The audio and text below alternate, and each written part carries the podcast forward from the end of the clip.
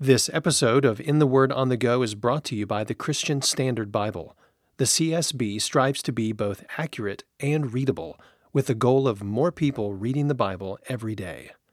I like it because whether you've grown up around the Bible or not, you can use it for deep study or for daily reading. To learn more, visit csbible.com.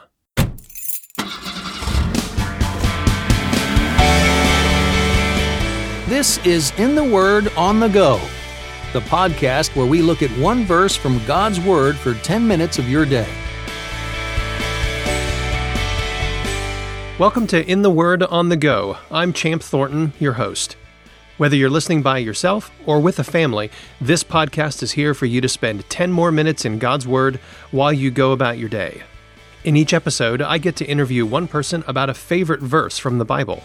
And today I'm welcoming Dr. Kevin Smith. Kevin is the executive director of the Baptist Convention of Maryland and Delaware.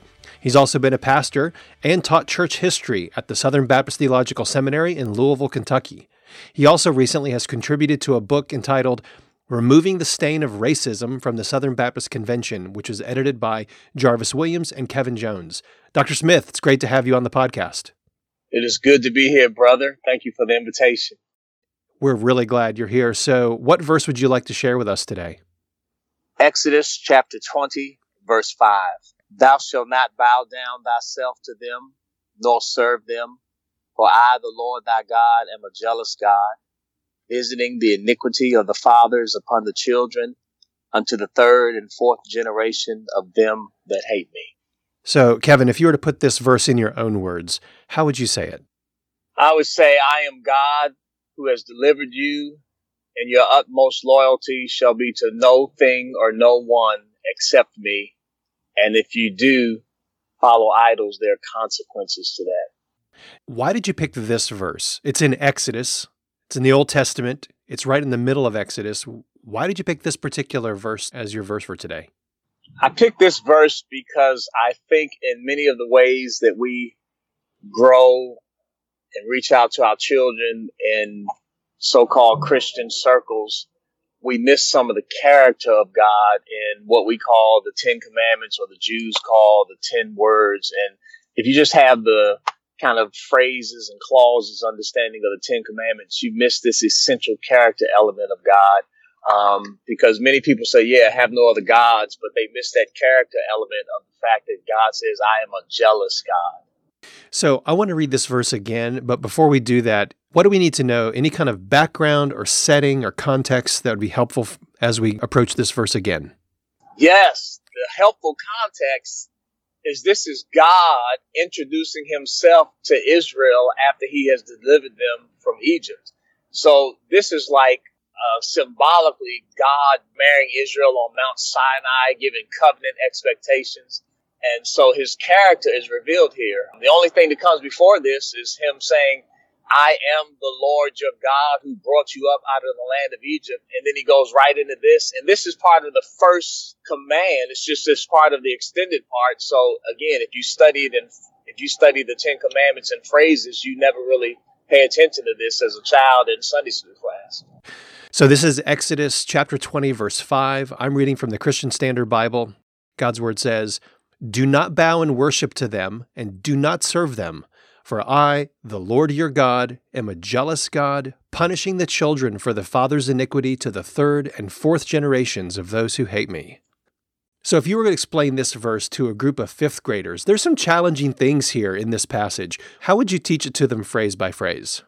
Phrase by phrase, I would highlight the exclusive character of God. And so, for little children, every object that they think about, every person that they think about, I want to set God above that so they clearly understand, kind of in a Romans 1 sense, all these things of the creation were created by the Creator. So make sure you see Him as higher than that, more important than that, more central than that.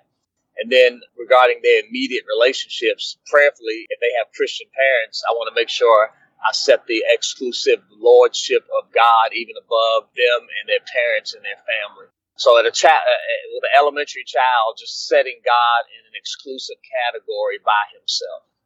God takes our worship of Him seriously. I believe it was a Puritan from years ago who said that the Lord threatens terrible things if we will not be happy in Him. And this verse seems to definitely do that. So, if you were to take this verse and flip it upside down and kind of give us the inverse, kind of like a, a version of Screwtape letters, what would this verse say if it were upside down?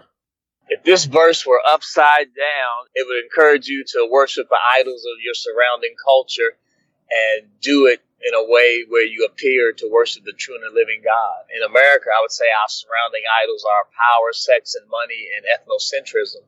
Hmm. And it would encourage you to worship those things, but dress it up like you're worshiping the true and the living God. Wow, that's profound and sobering. So, how has this verse affected you on a heart level personally? It's always been a check in my life. And so, the same way you have a check once you stand across the aisle in a church from your wife and say, I mean, if you said it on the um, old Anglican vows, cleaving unto you and forsaking all others, right. others um, it sets you in that same mindset regarding regeneration and regarding being born again. And I'm a committed follower of Jesus Christ and the Trinitarian God of Abraham, Isaac, and Jacob. Hmm. It sets, it has, it puts those same type of relational parameters in place. And so any type of thought process, loyalty, or service that would seem unfaithful to God, a red flag should appear. Anything that I'm ascribing to someone or something else that should be ascribed to God, a red flag should appear. So, if a family is listening to this podcast and when they're done, they want to have some discussion questions together, what question would you give them to discuss? Well, let me tell you the question I would ask, I used to ask in the churches I've served, whether they were black or white, medium size or large. I would sit with families and say, "Who runs your household?" Hmm. And I'd ask a, uh, a, a parent, a mother, "Who's running your house? You or what Oprah says?" And, and so, just there's all types of people and systems that want to push in to the life of people, period, and even to the life of believers, where believers constantly have to ask themselves am I submitting ultimately to the lordship of Christ in my life? Boy, that's a great question. Uh, those are questions that you, uh, you know, whoever's listening, I want to stress that those are questions you ask in relationship, uh, whether it's a small group or a discipleship setting. Um, those aren't the kind of probing questions you can just ask to someone that you don't have a, a, a relationship with. Yeah, that's right. Those kind of questions make us think about how we're relating to the Lord every day. Yes. And it's not a quick thing. I mean, I, I like that one particular question was probably like three to four months of uh, once a week at Waffle House with three guys. I mean, so it's it's it's not necessarily. Let's talk about this for five minutes. Uh, one of the reformers said that the human mind is an idol making machine or hmm. factory. So I mean, we constantly have to guard ourselves. I mean, think about this. God says we're in Exodus uh, 20 and at the end of the New Testament, First John will say in his letter, the last word there is, a, "Hey, remember now, keep yourself from idols." I mean, this is the constant nag of the believer: idols. Yeah, that question is one to consider for a lifetime. Yes. So, brother, would you pray this verse for our listeners today as we close? Father, we are thankful for the grace that you give us in Christ Jesus, your Son, and we pray that as followers of Christ, uh, we would be loyal to Him.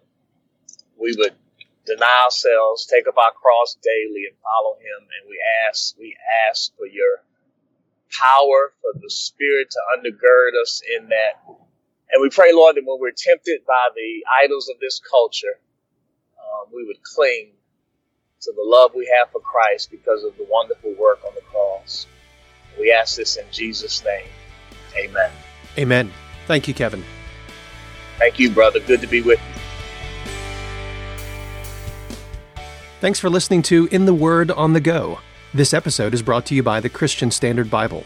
For more information about this podcast or to listen to past episodes, visit wordonthego.net.